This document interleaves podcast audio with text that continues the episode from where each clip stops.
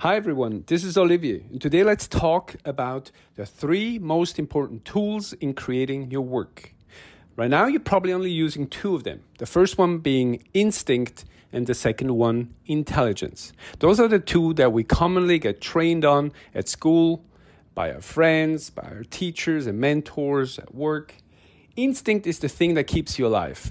It's a thing that secures your place in society. It's one that you use to fight enemies, to fight dangers, to, you know, just make things safe enough for you to survive. It's a thing that also secures your advancement within society. So we falsely operate at the workplace under the assumption that we need to survive. That's why we do a lot based on instinct. But then we also use our intelligence to fight a better fight, to compete better, to be a better warrior, to turn our workplaces into better battlefields and to lead a war that is at our advantage. That's why we use our intelligence as a tool to separate ourselves from the rest and be a better fighter.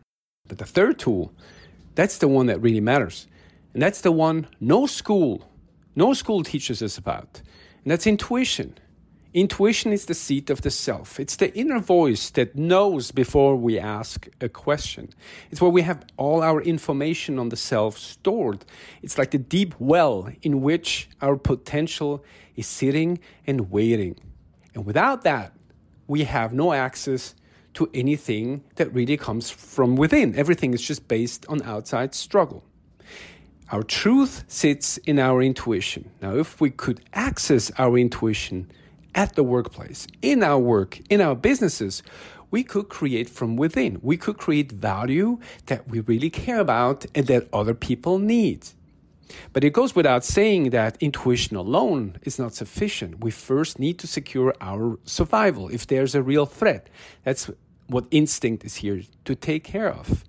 But then, once we really fall into our intuition, once we find the trust, to trust our intuition and use it to make really important decisions, we can then use intelligence to sharpen our intuition.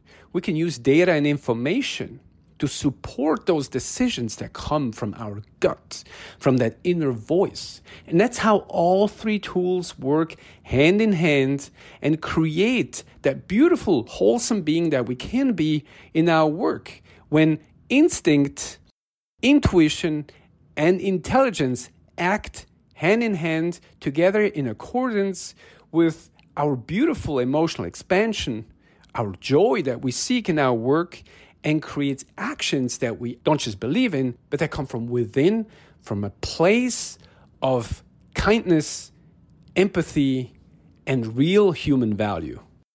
If you like what you heard and you want to continue on the path towards achieving your own happy work, make sure to subscribe so you can get notified of weekly episodes. You can also follow us on Facebook, Instagram, and Twitter by searching for at The Why Story.